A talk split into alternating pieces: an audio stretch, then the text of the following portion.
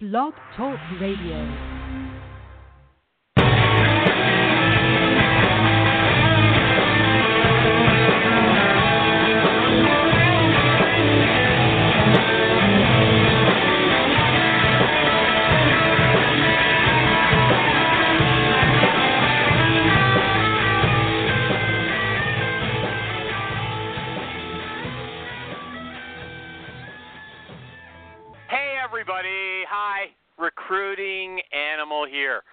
On November 15th, 2017, you know, somebody said on my uh, Facebook group this week or last week that for 30 seconds and uh, you know, I was too loud and shouting and she turned it off. I think I told you that. But anyway, so I'm going to more calm today, okay? I read an interesting article in the National Post. It was by Jonathan Kay. He noted that the Weinstein scandal, everybody is aware of that one, the sex scandal, and all of the other actions against sexual harassment, not just whiny, but uh, you know everybody, right? They're being conducted by means if in by means of informal allegations. A famous person just has to post a message on Twitter and boom, we're off to the races. Okay? And he says there's two main problems with that. First of all, it could be used to do battle against a public figure, like a political figure, or as a way to blackmail somebody. It's because it, it's there's no formal legal channels, right? And secondly, a system this is getting screwed up, but I'll read it through anyway. A system of justice based on informal accusations is always going to privilege stories about famous victims. There's a guy in Toronto named Wayne Jones, right? He calls himself a bishop and he leads a small, you know, storefront church that he probably started himself, and he likes to sleep with the women in the congregation. But not many people know about that because his victims aren't movie stars, right? So what can we do about this? Well, Jonathan Kay says one of the reasons Weinstein could get away with his attacks for so long was that there was no one in his company who was free of his power to hurt them. They couldn't take action without getting into trouble themselves. So, what you need in this situation is an HR director who's independent of the company's power structure. But that's not going to happen. For sure, it's not going to happen in some small or medium sized company, right? So, Jonathan Kay doesn't offer any solution at all, and I can't think of anyone either. And on that happy note, let me ask Jerry, Jerry, what show is this? This is the recruiting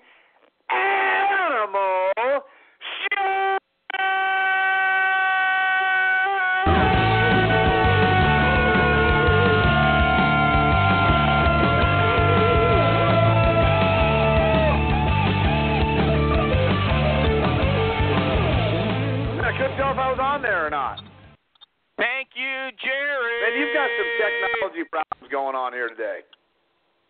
Uh, do I? Yeah, Oh, there's the echo. flipping in and There's out. the I echo. don't know I what. I don't know.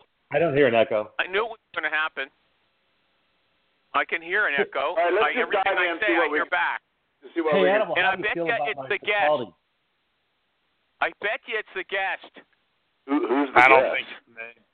Okay, well, we'll see. Anyway, look, hold on a second. Before we get going, you know, sorry everybody about that crappy introduction. You know, I I just it, everything's last minute for me. I didn't get a chance to review it. I I wrote it a while ago and I didn't get to go back. Anyway, I want to thank my sponsors. after after that, I want to thank them. They're really going to want to sponsor me again. Martin Snyder, he's the boss of PC Recruiter, the Swiss Army knife of recruiting software, and Nin Nin Tran, Nin with an H, N I N H, the COO of Hire Tool, H I R E T U A L, the super duper sourcing tool, and Nick Livingston, the CEO of Honeit, H O N E I T, the online interview technology. He told me I have to use those terms. Technology, the online interview technology. I'll come back to all of them later. Okay, we got a guest today Uh, I don't know anything about him. He's a writer, and unfortunately, I didn't get to the best part of his writings or the most relevant part until just before the show started. So I hope he knows what he wrote and he can speak properly. His name is Ted Bauer. Okay, one second, Ted. T E D B A U E R 2003. That's his Twitter address. T E D as in Ted Bauer B A U E R 2003. I think he was born in 2003. Uh, maybe that's the reason. Okay, Ted. Nobody nobody knows you. Can you tell us who you are? Yeah, sure. Um, I'm I'm probably nobody, so that might be explain why nobody knows me. But uh, I basically do a lot of writing about kind of like the HR, recruitment, sourcing, hiring, and a couple other areas. Mostly ghostwriting, so I don't take a lot of bylines. Um, although I have my own blog that you can check out too, where I post a bunch of stuff about the same topics. Um, and I have. What's the name uh, of the blog? What's the Cool. name of your blog? It's called the context of things. Yeah, isn't that a stupid name? Yeah, it's pretty dumb. So in the Yeah, origin story I like part isn't I like the way it sounds. Thank you. I like the way it sounds, but it doesn't mean anything. I mean, if you're looking for something about HR or recruiting, it's not in the title, okay? No, you're right. You got me. Um, well, when I first started it three years ago, I think it was about three years ago. My actual goal was to like, uh, I was basically going to take like current events and like quote unquote explain them more deeply. So I guess like what Vox or whatever tries to do. That's what I was trying to do. So I thought it would be like the contextual background of a bunch of different things. That's Yeah, kind of okay, where the forget name it. You're boring me. You're boring me. Okay? All right, let's get Look, into something else. Uh, I, no, I got to tell you something else. This guy wrote a whole article about how to. He's, he's written about a dozen articles on networking, and in one of them, it's how to introduce yourself. And he said, he said, uh, he said, here's one of the most. I'm going to quote him. Here's one of the most amazing things. The question you will get the most in your life is. What do you do? But many people have no clue how to answer it in an engaging way. And I asked this guy just now, what do you do? Who are you? Was that engaging? I don't think so. Hey, take a lesson from yourself, okay? There we You're go. not wrong, Okay. man. I'm not wrong. I'm not. I'm right. Yeah, Okay. Okay. Look, here's what else he said. Okay, I'm just going to get into it. You said I had a Skype interview the other day with a, a recruiter. Okay, and she is from Seattle, and she admitted straight away that she didn't know much about the position. She didn't know anything about the job she was calling about. She said Yep. she said the the hiring manager is going to handle that, right? She's just going to give you a g- uh, listen to this, a general screen. Okay, that's fine. What questions does she ask? What makes you tick? Give me three adjectives that describe you. I don't believe it. I don't believe any company would ask you those stupid questions. Am I right? Oh my god. that was Oh my god. It was it was unbelievable. I had another one around that same time frame. Like right now I'm predominantly freelance, but um when I was applying to jobs and stuff, I had one around then. I was living in Minneapolis, but um I was willing to relocate or move or whatever, and I applied to this job in Austin. And the lady had probably looked at my LinkedIn profile like seven times because I have that premium stalking feature. And uh, she literally got on the phone. I think we had communicated via email like a bunch of times that I didn't live in Austin, but I'd be willing to relocate, and like I didn't necessarily even need it paid for or whatever. And literally, the thing lasted 15 seconds. She was like, "So you're based in Austin?" I was like, "No, I'm still in Minneapolis. You know, we talked about this." She's like, "Oh, this is for Austin based only. Like, have a nice day." That was like about four days after that Seattle Skype. So in the course Okay, of the but you know, but week, hold on, wait a second, wait, wait, wait. There's a difference. What you're telling us about the lady with the Austin, okay? She's just Yeah. an idiot, okay? She's Right. she's stupid. But but this woman, young, uh, sounds like it was a young woman, a junior person who called you from Seattle, and somebody gave her these questions. What makes you tick? Give me three Yep. adjectives that describe you. Yep. It's unbelievable. It's un- well, Yeah, you don't want to tell us what company. You don't want to tell us the name of the company, do you? You You don't I don't to. know. Honestly, at this, Sure he at does. this point, I don't even remember. Tell us the name. I don't even remember. Give us the name. Isn't that terrible? Okay. He doesn't even remember because the interview Yeah. was so pointless for everyone. And I'm sure that Yeah. He didn't get the job. He didn't get the job. He didn't get the job. But he I'm also gonna go ahead says, say I didn't get the job. okay, he he also says that he's been to uh, apply to jobs where they give him six interviews with six different people. It takes two months to go through the interview process. They all ask Yep. the exact same questions, and uh, then they don't hire him, and no reason is given, and he feels bad. Yep. Okay, right? That's I'll give you the You're name saying on that company.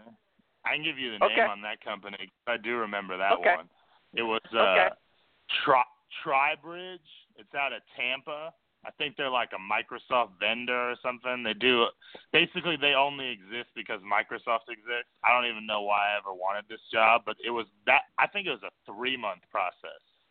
Six or seven people, all the same questions. Like I never understood how I was getting advanced. Like I was going to new people and they seemed to have a higher title, but it's like the questions were the same. So like yeah, no, no, the there's a logic there. person- Well, hold on, hold on. You know. There's a logic.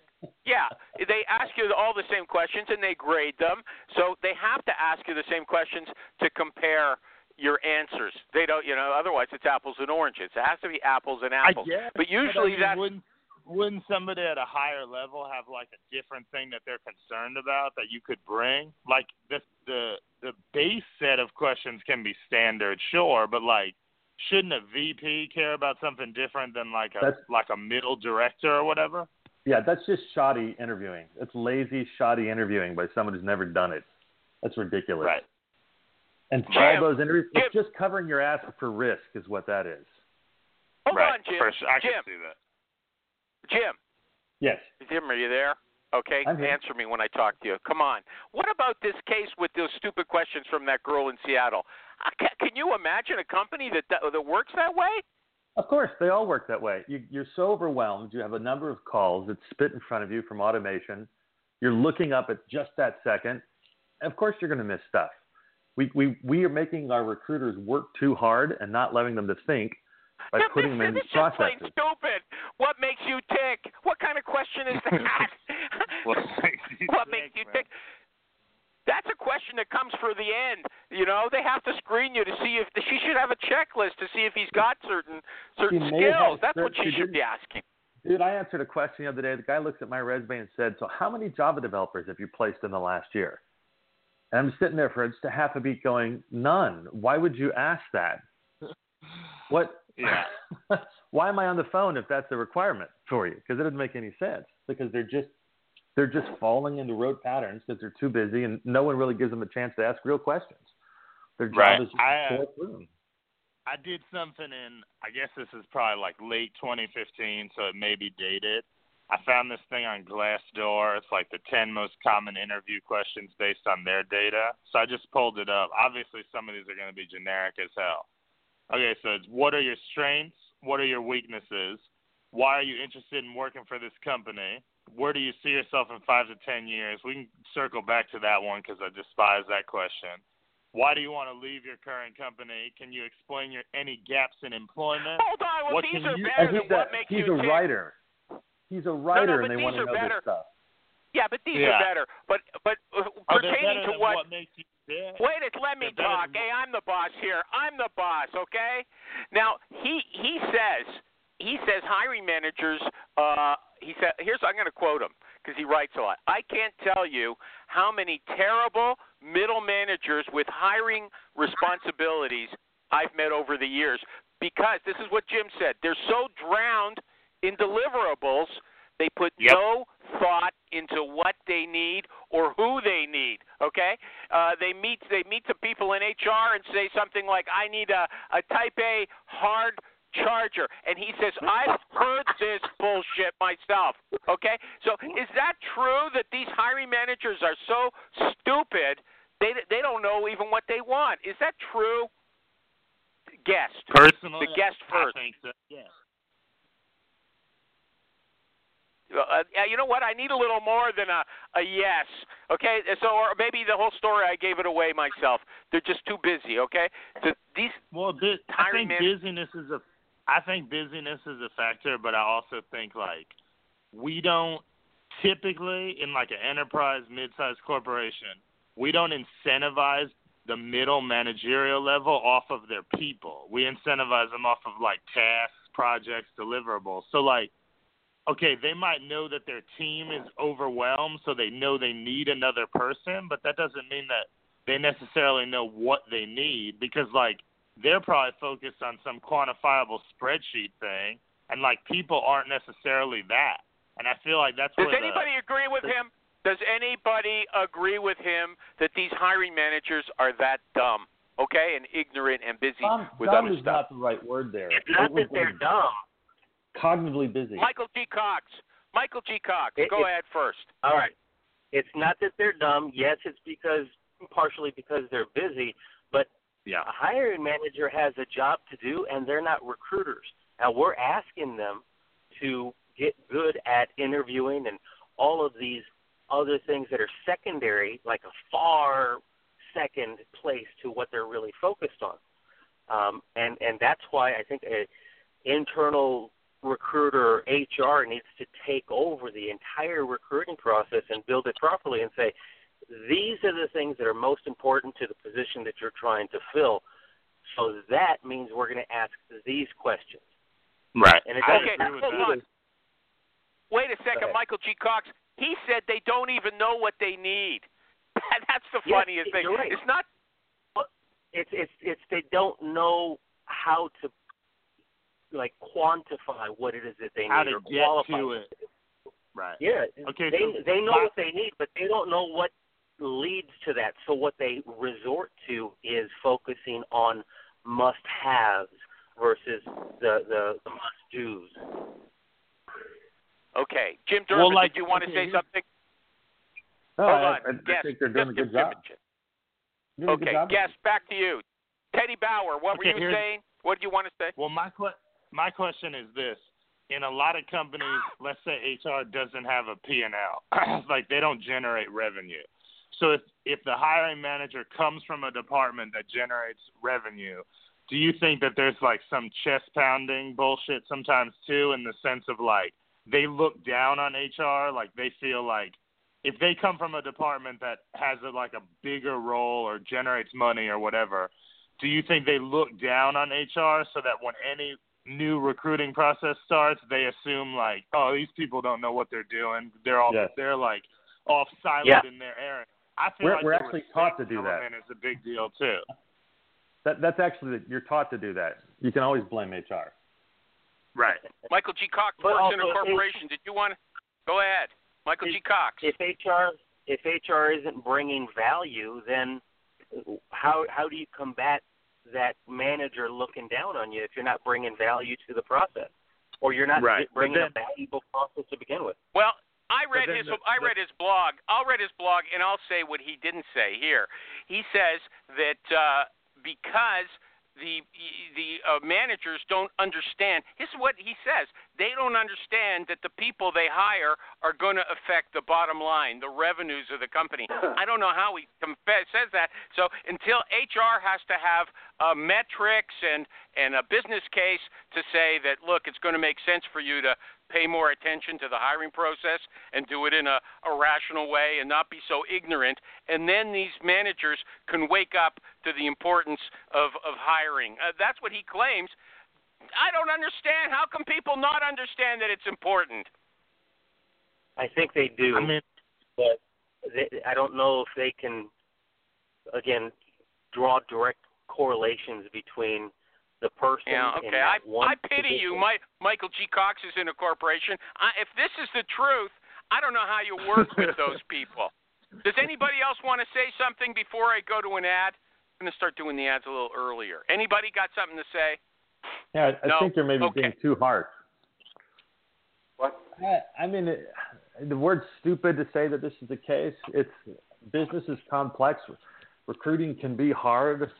We're all taught different practices. We have different ways of functioning. I don't think they're stupid. You know, Jim, come on, that they're Jim. I know you. Jim, you're a smart guy. What he's been describing here is idiocy. Okay, it's No, no, no. It's, con- it's confusion, and it's, It's confusion what do you expect them to do? Ignorance. What do you what do you expect them to do? I mean, it's not like. Uh, I mean, the problem is we're, Well, we're all too expect the busy. We're not paying attention. The person needs a a, a, a, a certain like like a sales rep or something like Michael G. Cox works with. So they'll break the job down into uh, I don't understand what he meant by you know must haves as opposed to must do's. But but he has to he or she has to divide the job into a bunch of activities and skills and and requirements. It, it's not that I don't know. anyway, Okay, I got to do an let- ad. That's that's uh, let me do this ad, okay? Please. hey everybody. Okay. Hey, hey everybody. You know, when someone says they love me, I don't want them to be showing me a lot of tough love. Tough love is not love for me, right? I want them to uh, let me be me. And if they can help me be me, that's all the better, okay? And that's what they do at PC Recruiter. I've told you a million times already that PC Recruiter, at PC Recruiter, they love everybody. If you're a recruiter, PC Recruiter loves you. It doesn't matter what kind of recruiter you are, and it doesn't matter what size your operation is, right?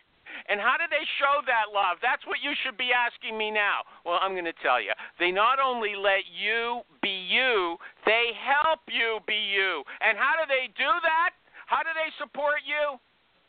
They make their software configurable right? You've heard it many times here. Uh, We'll have a guest who says, I use PC Recruiter and I like it. And I'll say, Well, what do you like about it? And they'll say, It's configurable. It's configurable. I can make it do whatever I want it to do, right? And they support me. The support they offer is really great. I feel like they love me. And you know why these people feel like they're loved? because at PC Recruiter they do love them. Okay, if you're a recruiter, they blank you. Okay, they love you. Go to PCRecruiter.net. PCRecruiter.net. Back to our wonderful guest. That was a great Eddie. ad. It's was a great ad. configurable. Great ad. Thank you. Great ad. Are there any PC Recruiter users? On, anybody on the line using PC Recruiter? I'll talk. No, Okay, no. not today. Last But it week, is uh, the guest. configurable. It is configurable. Okay, thank you. Configurable. Does anybody anybody want to say something who's on the line? Who hasn't said, hasn't spoken yet? No? Okay. The guest wanted to say something and I interrupted him to make some money. Okay, do you have something else you want to say? Oh no, I mean just Teddy? on the previous topic, I agree with some of what we were saying. Like it's not saying stupid is probably too far of a word. I mean, there are some hiring managers that are probably stupid, but I think it's largely about like confusion and like what we were kind of talking about earlier is like they don't like they're not tasked with knowing the recruiting process and what it's supposed to look like. Yeah, so we it's, like, already went through them. that. Uh, don't bore the don't bore the audience. You don't have to repeat yourself a hundred times, okay?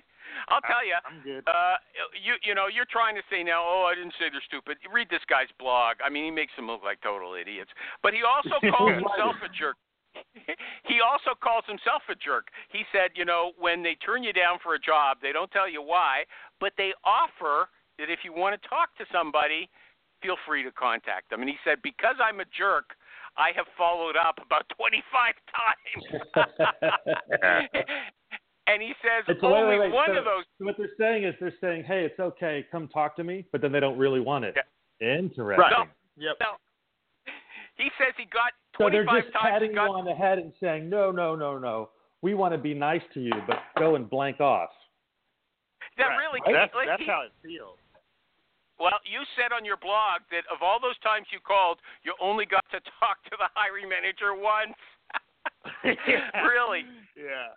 What is that? About four percent? Yeah, about four percent of the times that I've tried, I've gotten to talk to. And the one time I got to talk to a hiring manager was completely generic. There was nothing actionable. Like I would love a dude to tell me like, you come off like an asshole, or you know, when Yeah, you had an in-person about it. interview, you you were like dressed poorly or whatever. Like I would love someone to say that. Like I know you you probably legally can't say it or whatever, but I would love for someone to just just have like radical honesty in the hiring process because then if you have some degree of self awareness, you could grow from it and be like, I guess I need a suit that fits better or whatever the case is. Yeah, you, you know? what? It sounds good, but it's nonsense. First of all, uh, if you know you told somebody that you're an asshole, some people would be crushed. They'd go out and commit suicide because they'll think they'll never get a job again, and then their parents Right. are gonna or their family's gonna sue you, right? Or if you Yeah. say you know you're not well dressed, then they'll sue you for something else, right? I mean that's what that's what I imagine.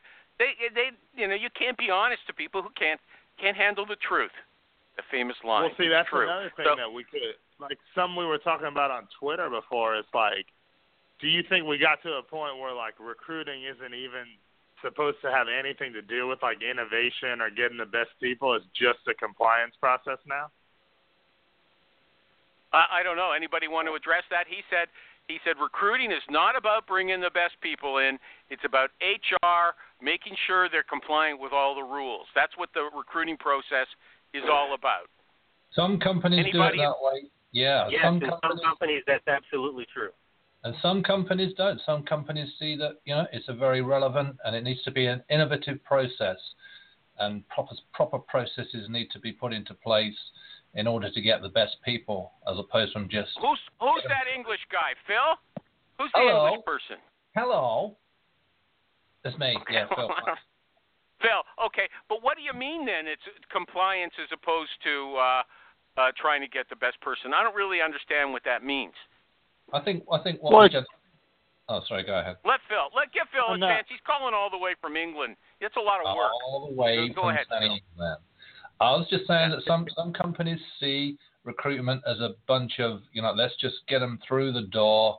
They don't really think about quality control or bringing any particular innovation in terms of proper questioning techniques. It's just let's get them in. They just don't think about it. It just doesn't come into their mind. It's just get them in, interview them, hire them, or don't hire them. There's no kind of Okay, Michael G. Cox wanted to contribute. Michael G. Cox, you're next. No, Did you have something you some wanted to say? Yes, some organizations err on the side of of compliance and making sure that they are not going to get sued, and I, I think that happens so infrequently. But the the fear is what drives Right. the the focus on on that side of the Give of an the example. Give an example. Give an example. in a focus on um, requisites and regardless of who's best fit, uh, you know, you only take 100 candidates or you can only Right. see these, and um, you have to have a specific process in place that says you can only view so many, and you know, it, there are a lot of really weird processes that some people put in place to dehumanize, randomize who recruiters are allowed to see. Okay. He says he says the recruiting process alienates the best people. That's his title. He's, I'll read what he says.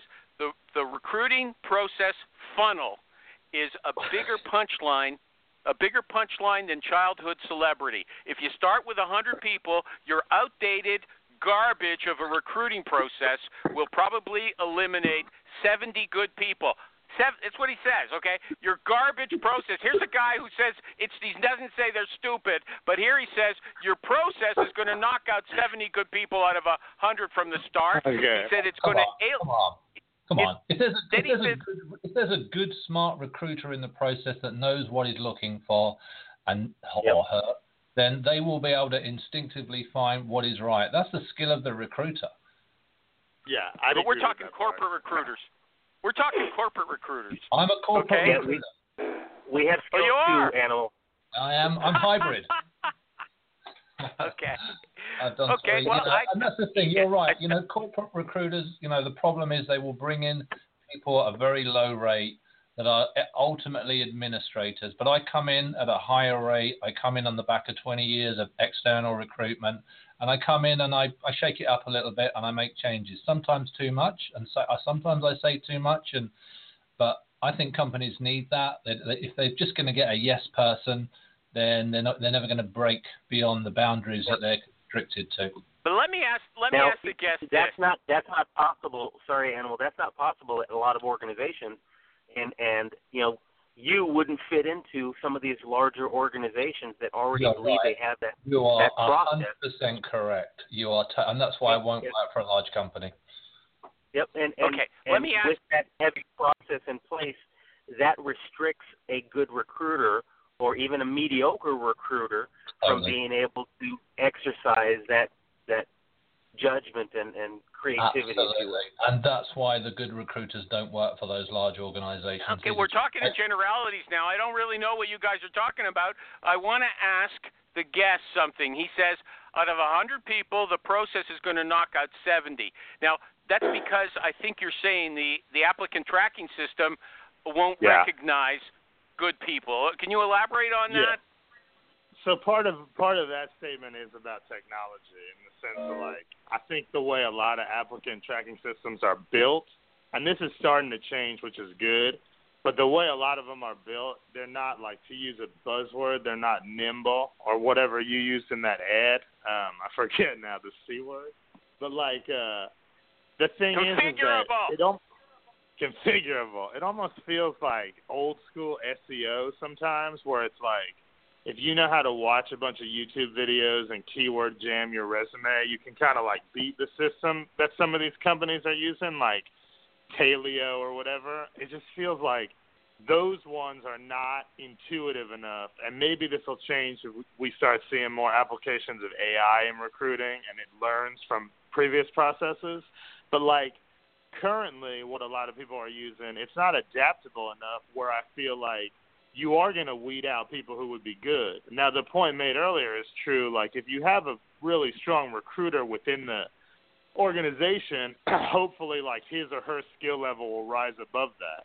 The other thing I would Okay. say on this whole alienating, hold on. The other thing I would say on the Yeah. alienating part is like, um, it's the way ATSs are designed. Like, no intelligent person wants to deal with that. So, like, you upload your resume, then you got to fill out 15 screens of data that's the same stuff. So, like, I, like I can't see a person that values their time or believes that they have some value in the world, like wanting to do that repeatedly for a bunch of jobs. So I feel like it's only going to get you desperate people if that's the system you're making them walk through.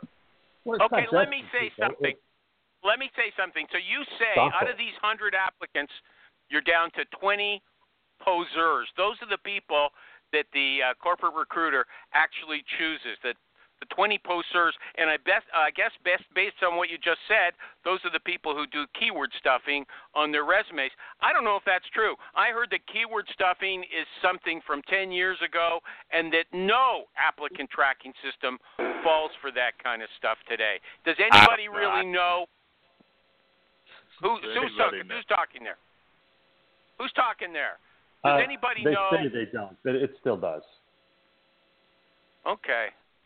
Okay. Yes, it, it does. It, it will trick or or or at least you'll be able to be highlighted by the applicant tracking system and um, perhaps put in front of the the eyes of a of a recruiter that's reviewing resumes. But uh, all of this stuff, um, I would say, is secondary to. We're just talking about applicants at this point, right? Yeah. The problem is applicants don't know how to stuff their things for each individual ATS because it depends on how the recruiter searches it, not on the actual code. It's not basic Boolean. It's not as easy as it used to be. So it's very, it's very difficult to cheat the system, which means we're getting random candidates that are being searched instead of ones smart enough to game the system. Yeah. I don't know what what's going on. I want to these do an ad. processes- These Go ahead. processes You'll finish. Are, are hindering a uh, a recruiter from actually going out and actively recruiting because if if a recruiter is forced to put everybody that they speak to or want to speak to through an applicant process, then once again, some of the candidates that you want to speak with, that you're trying to target, aren't going to waste their time or jump through those hoops before they've uh, because they're they're not even interested yet. So again, the process hinders the recruiter if if the recruiter is forced to follow a process. Okay, Michael G. Cox. One sec. I got to do an ad for my good friends at Hiretual. H I R E T U A L. Hiretual is a full service sourcing tool. You tell it what you want and it writes Boolean strings for you. Hey, I am stupid. You know, these guys don't want people you call me calling people stupid. I'm stupid. I'm not a great Boolean strings guy, okay? I don't have advanced Boolean string skills. I do have You don't need to. basic- No, you don't need to have advanced skills anymore, animal. Well, yeah, if you've got Hiretual, you don't need them, Jer. Right. Just, That's what I'm saying. you, yeah, you just put your stuff in there, and Yeah. it, it makes the string for you, right? Okay, and then it gives you back ranked results from top to bottom. Jeez. The people who match your spec. It tells that's- you who's best for the job. It tells you who is most likely ready for a move. I don't know how it reads their minds, but it does, and it tells you. Uh, it makes a guess about their salaries. And you know what? I got to tell you, there's so much discussion on Facebook in praise of Hiretual. I mean, I wish I could just get audio audio quotes from people like Amy Miller, famous Amy Miller. I don't use LinkedIn much anymore, but I've been using Hire Tool a lot. Bam! I don't know what happened to my voice there. And she said, and here's Michael Kraus. I use Hiretual because it's fast. It's efficient and accurate. I highly recommend it because it will save you lots of time. Here's another guy. It should be Wait, one wait a of minute, your wait a minute. Who's Michael Kraus? He's a guy on my Facebook group. I talk to him sometimes on the back channel. Okay. okay? He's a smart guy. Just trying to don't know why he weigh, hasn't weigh come on There's a- that show. there's a uh, back channel? reference there. Okay. How did we get on this Yeah, back okay. channel? Okay. The last, the last, this guy. Here's another guy. I don't know, Stan Rolfe. I see his name, but he says he says publicly, Hiretual should be your one of your top three tools. Never leave home without it. Okay, and there's just tons of other people saying, check out. Hire Tool. In fact, here's here's my advice: have a demo. Have a demo with Ninh Tran. He's always available on Facebook. He's not a hard sell guy. Who's making that noise in the middle of I'm almost finished the ad. I'm almost finished. Stop. Stop that. Okay? And there's an Man. echo. Anyway, get in touch with God. Ninh Tran. N I N H T R A N. He'll give you half an hour. Bring your search. He'll do your search for you on Hiretual, and at the end, he won't insist that you buy. He'll say, "Think about it," you know, and uh, you feel good after you leave a demo with this guy. Okay, Hiretual. He's a good guy. I R E. He is T U A L dot com. Okay. Anybody uh, got a topic they want to discuss, uh, or should I go back to mine? Eh, Do you uh, I have got one. something? Uh, yeah, Ask go him ahead. what. Ask him what. So he's a writer. So ask him what questions. Well, actually, here, Teddy, what questions do you want to hear when you step into an interview? I would say the number one thing is, especially if we're gonna like claim that all these companies are having a focus on data, and data is gonna be the new oil or whatever. I feel like we got to structure questions that kind of get at how you think and use information.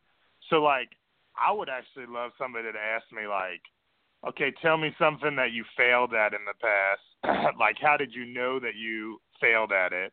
What was like your strategy for uh, getting better at it, and what were you using to track the fact that you got better at it? So like a four part question, because that Tell me about to a me time would like when you faced a challenge and overcame it, or failed to do so, and how you dealt with it.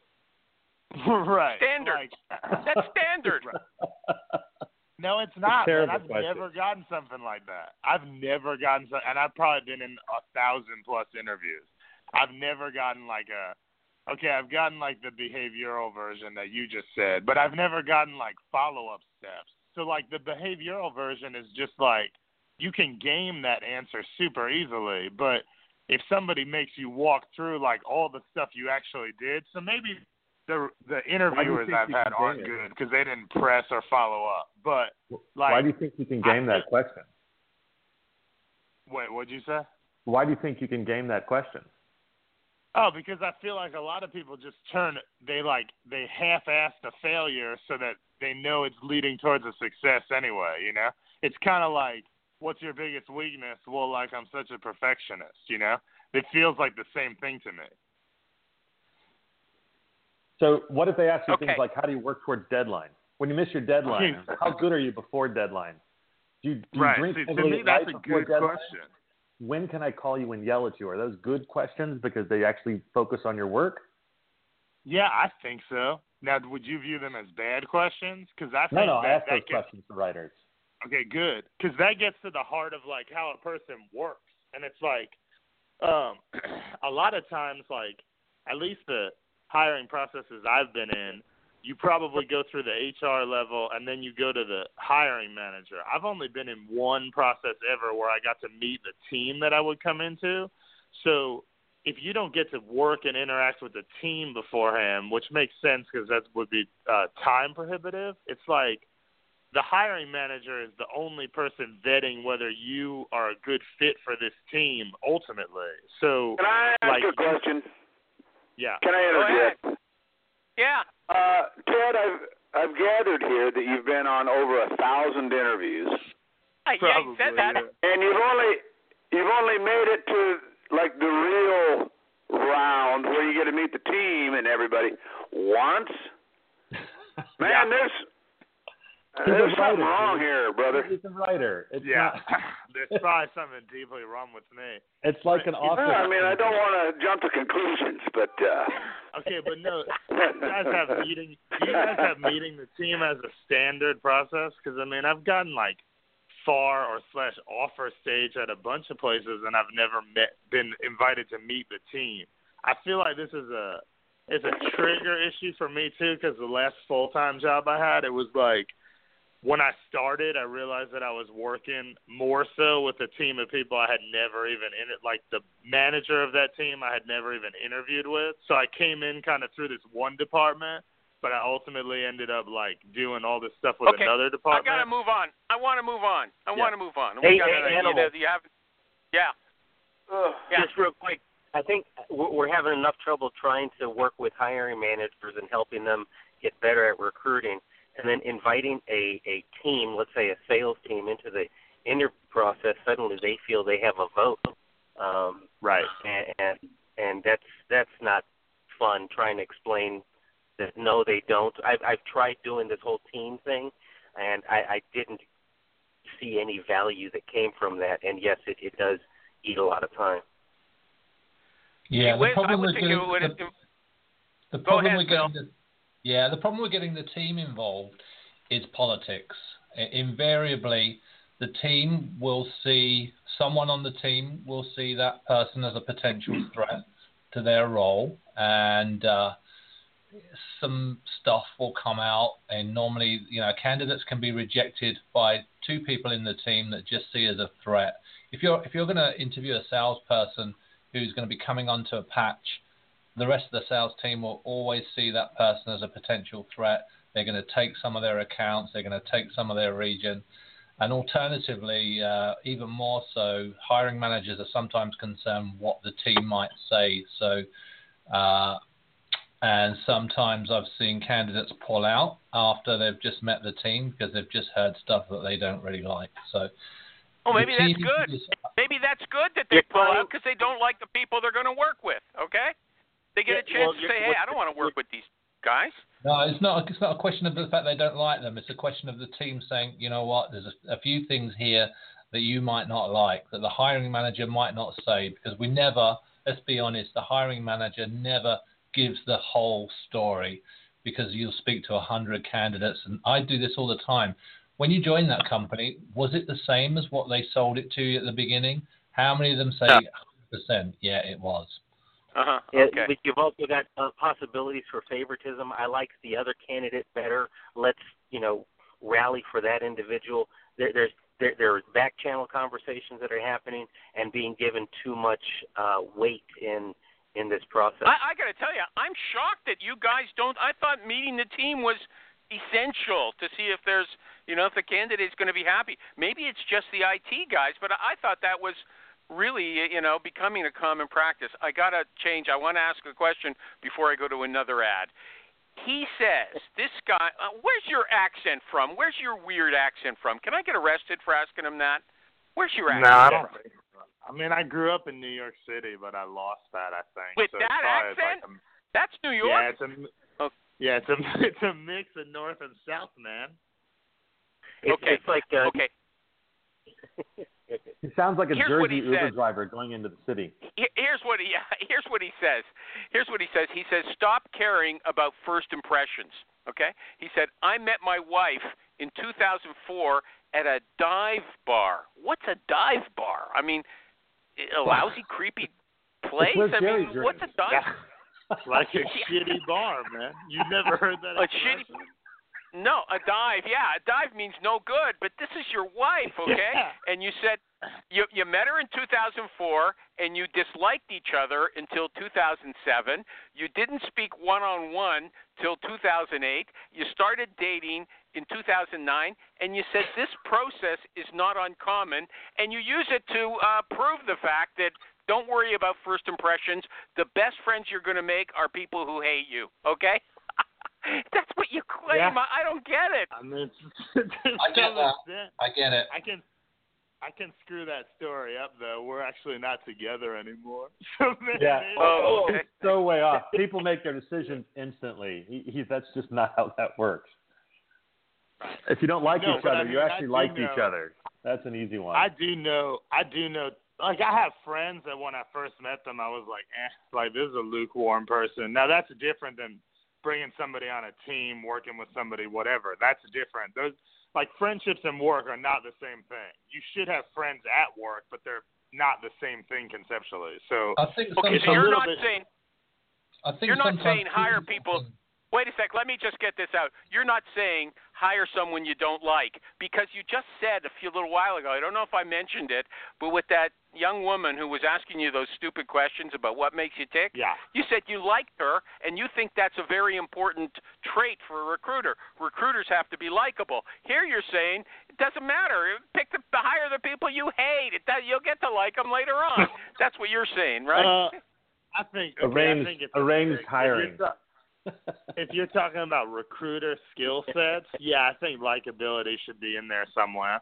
But if you're talking about on the other side hiring somebody, yeah, like sometimes I do feel like you should break the mold and hire somebody that doesn't you know, obviously it's going to be the hiring manager's decision, but like you don't want a team that's completely like-minded. That's homeophilia. Like the, those those organizations don't end up doing well long term. So sometimes you need to hire people that are assholes or like maybe uh, maybe that's the wrong word, but sometimes you need to yeah, hire people that that is are the good- wrong word. Hire wants assholes. Hey, everybody. people. That's what he wants. So that's yeah. That's, I, actually, I felt bad that that guy got fired so fast. I thought he was going to be hilarious. No, that was his Go to the job. mooch.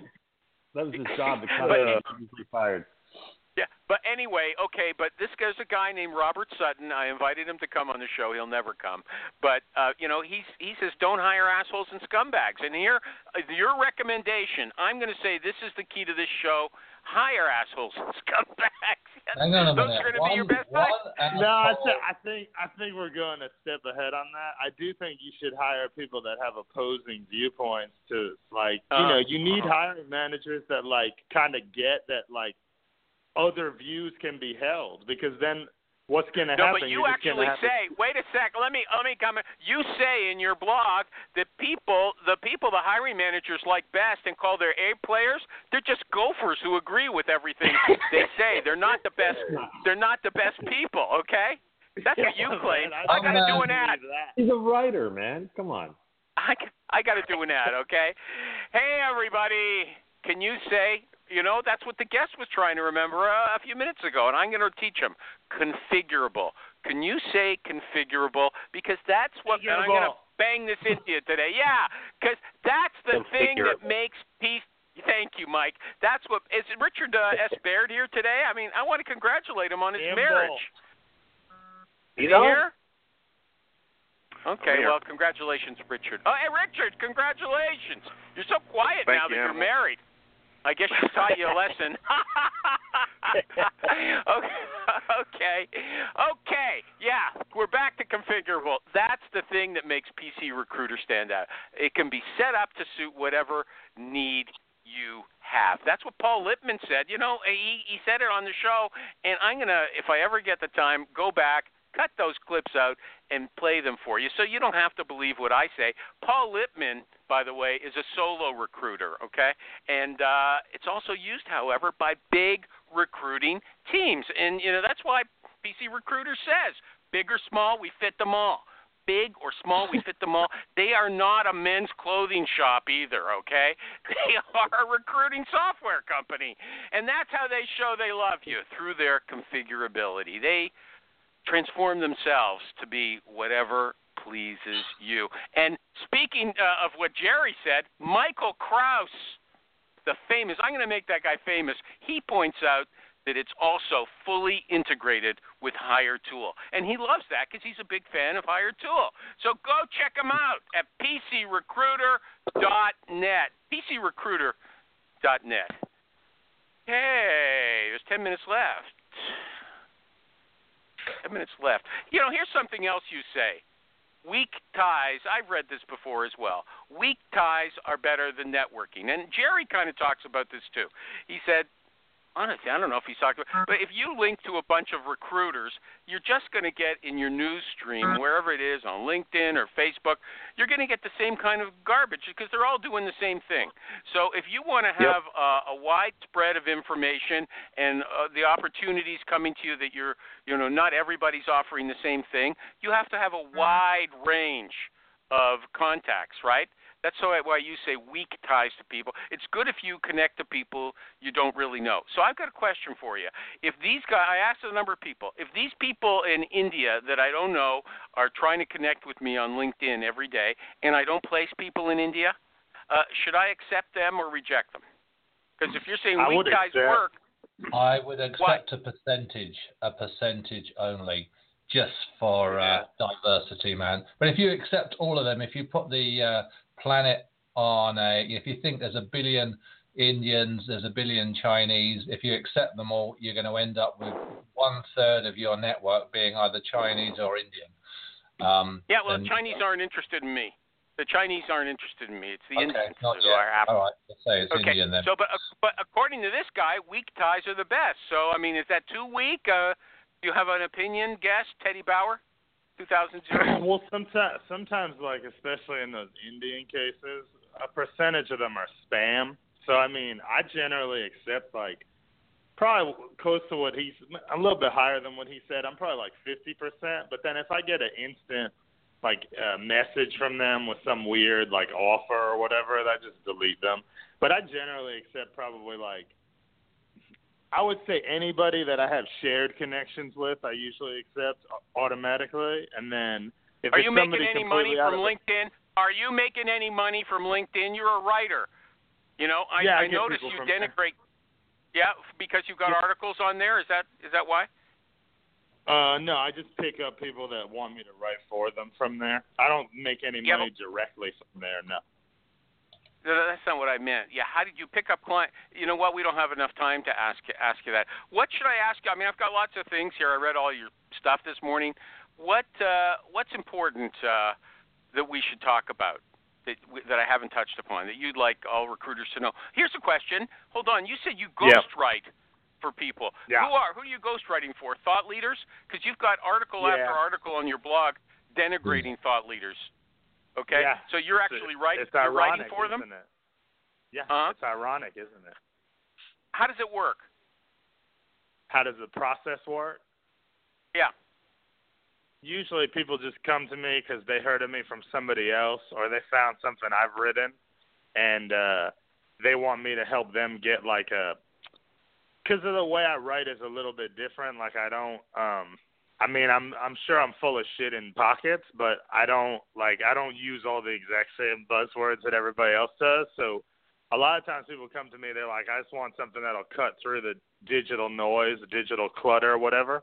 So usually they give me a bunch of bullet points. Um, this isn't recruiting, but I I got a couple people in, that do customer experience and they're keynote speakers around that or whatever usually the first four times you work with somebody, all they give you are bullet points because that's all the you know buzzwords. That's all they know because that's how they frame their speeches.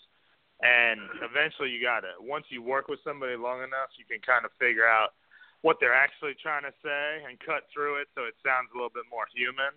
That's generally how the process works, but with some people it's different. Uh, that's that's I didn't a good get that. thirty-five thousand okay. yeah, foot view. It's it's not it's not exciting what you just told me. I got a question. Are you writing speeches or articles for these guys? Uh, more so articles, sometimes speeches, presentations. Uh huh. Okay. Now you say there's a difference between a good professional communicator and a good communicator. Now it sounds like what you mean by a good professional communicator is someone who uses all those jargon points. Is that jargon bullet points? Is that what you mean? No. What's no, I think jargon just muddies the waters. I mean like professional communication to me is more about like priority alignment and like being able to frame up for people on your team like okay this matters more than this at the current time instead of everything being like a sense of urgency project. I think that that it kind of goes back full circle to what we were talking about at the beginning. You talk about recruiters being too busy, hiring managers being too busy, every everybody under the sun being too busy. That happens because nobody knows how to frame up priority in companies. Everybody's like, "This is urgent." Tom says this is urgent. Well, Mitch says this other thing is urgent. Like that's the problem. So to me, professional communication is more about like making it clear like what's important at this time. Okay, so. Well, that's a hold on a different. second. Let me interrupt you, okay, because the show's almost over. This is what you said in your blog. There's a difference between a good professional communicator and a good communicator. Some people can write the type of compliance happy email or memo that bosses love, but these never match how a person processes information. Hire someone who can write to people well and train her on the professional stuff. So you're going and saying the exact opposite stuff now. A good professional communicator is a garbage communicator, according to you. Now you're saying it's a smart person who knows how to set priorities. I got to do my final ad, okay? You're, you're blowing the end of the show. You're making me. I, I thought we would end on a high note, and you're screwing it up, okay? We so think about time. it. We still got time. No, I We want you to think time. about it. When I finish, when I finish this ad, come on, we gotta blow up the internet with our final two minutes, okay? Now, hey everybody, the final ad spot is by my good friends. It's always for the, my good friends at Honeit, H O N E I T dot com. And the boss over there is Nick Livingston. He sends me an email every Wednesday before the show. Say he start always starts off, you know, with this love, love, love. I love the way you did the ad last week, but change this. I love the, you know, you said that, but change this, change that, change that. Okay. Now, just give me a grade out of ten. Honeit is phone interview technology. That's what I got to tell you. It's phone interview technology. You know, there's tons of web based interview tools, but what makes Honeit unique is that it's centered around phone conversations that recruiters are already having every day. There's nothing special you have to do. The candidate dials into the interview just like she would ordinarily, there's no extra steps and the recruiter dials in as well, or can call in through the computer, through the internet. I think he's going to come after me for that last part. But anyway, they just have a phone call. That's the whole thing. But here's the special part the phone call is recorded. So you have an audio recording, right? And it's turned into a transcript that you can read and search and share, which I think is very important. And then when you come to a question that's really important, you just press a button and you record that as a separate clip, right? And then you press a button when you get to the end of that conversation, and you can send these essential questions to the hiring manager or any team member who wants to hear it, and they can hear the candidate answer in their own words. Okay? That's what Honeit is all about. So go check it out at H O N E I T dot com. H O N E I T dot com. Okay, so did you think about how you're going to end the show with a splash? Okay, I already went Yeah, a little bit. I want to Go know ahead. if that hone thing is configurable though. Is it? Do you know? I don't know. I don't know. Uh, Nick is going to now write me next week to to tell me. I like Nick. Okay, I know I'm giving him Yeah. a hard time, but he's new. He's the most recent. Uh, he's the most recent uh, advertiser here. Okay, so uh, let me just see connections only. Let me see what you stop caring about first impressions. I that was my favorite. I like that one. Extroverts suck. You don't like extroverts. Uh, you like I, I introverts. I do like What? them more. I might be. I think people, if you met me in real life, you'd probably think I was an extrovert, but I try to downplay here's that. Here's my question. Here's my question. Yeah, most people think like headhunters should be extroverts. You think that introverts are better, right? Yeah, in that capacity, I would say so. Why? Because I feel like introverts have a uh, more natural tendency towards listening and taking in information. Extroverts kind of want to push out information. That feels like a better fit for like a marketing department or a sales department. But like, wouldn't recruiting be more about taking in information and figuring out what a person's about and synthesizing whether they'd be a good fit there? Yeah, synthesizing. Okay. Hey, everybody. Time for me to go. So I want to thank Jim Durbin, Michael G. Cox, Jerry, Phil, Phil Marks, all the way from England, and our guest, Teddy Bauer, B A U E R 2003. Ted Bauer 2003. If you want to hire him as a freelance writer, you can see he's fairly witty. He's a smart aleck, right? And I like that. That's why I asked him to be on the show. You know, Ted, you can come back sometime, right? If you like I'd love to, man. I'd love Okay. to. Okay. So, Teddy Bauer, thank you. Ah!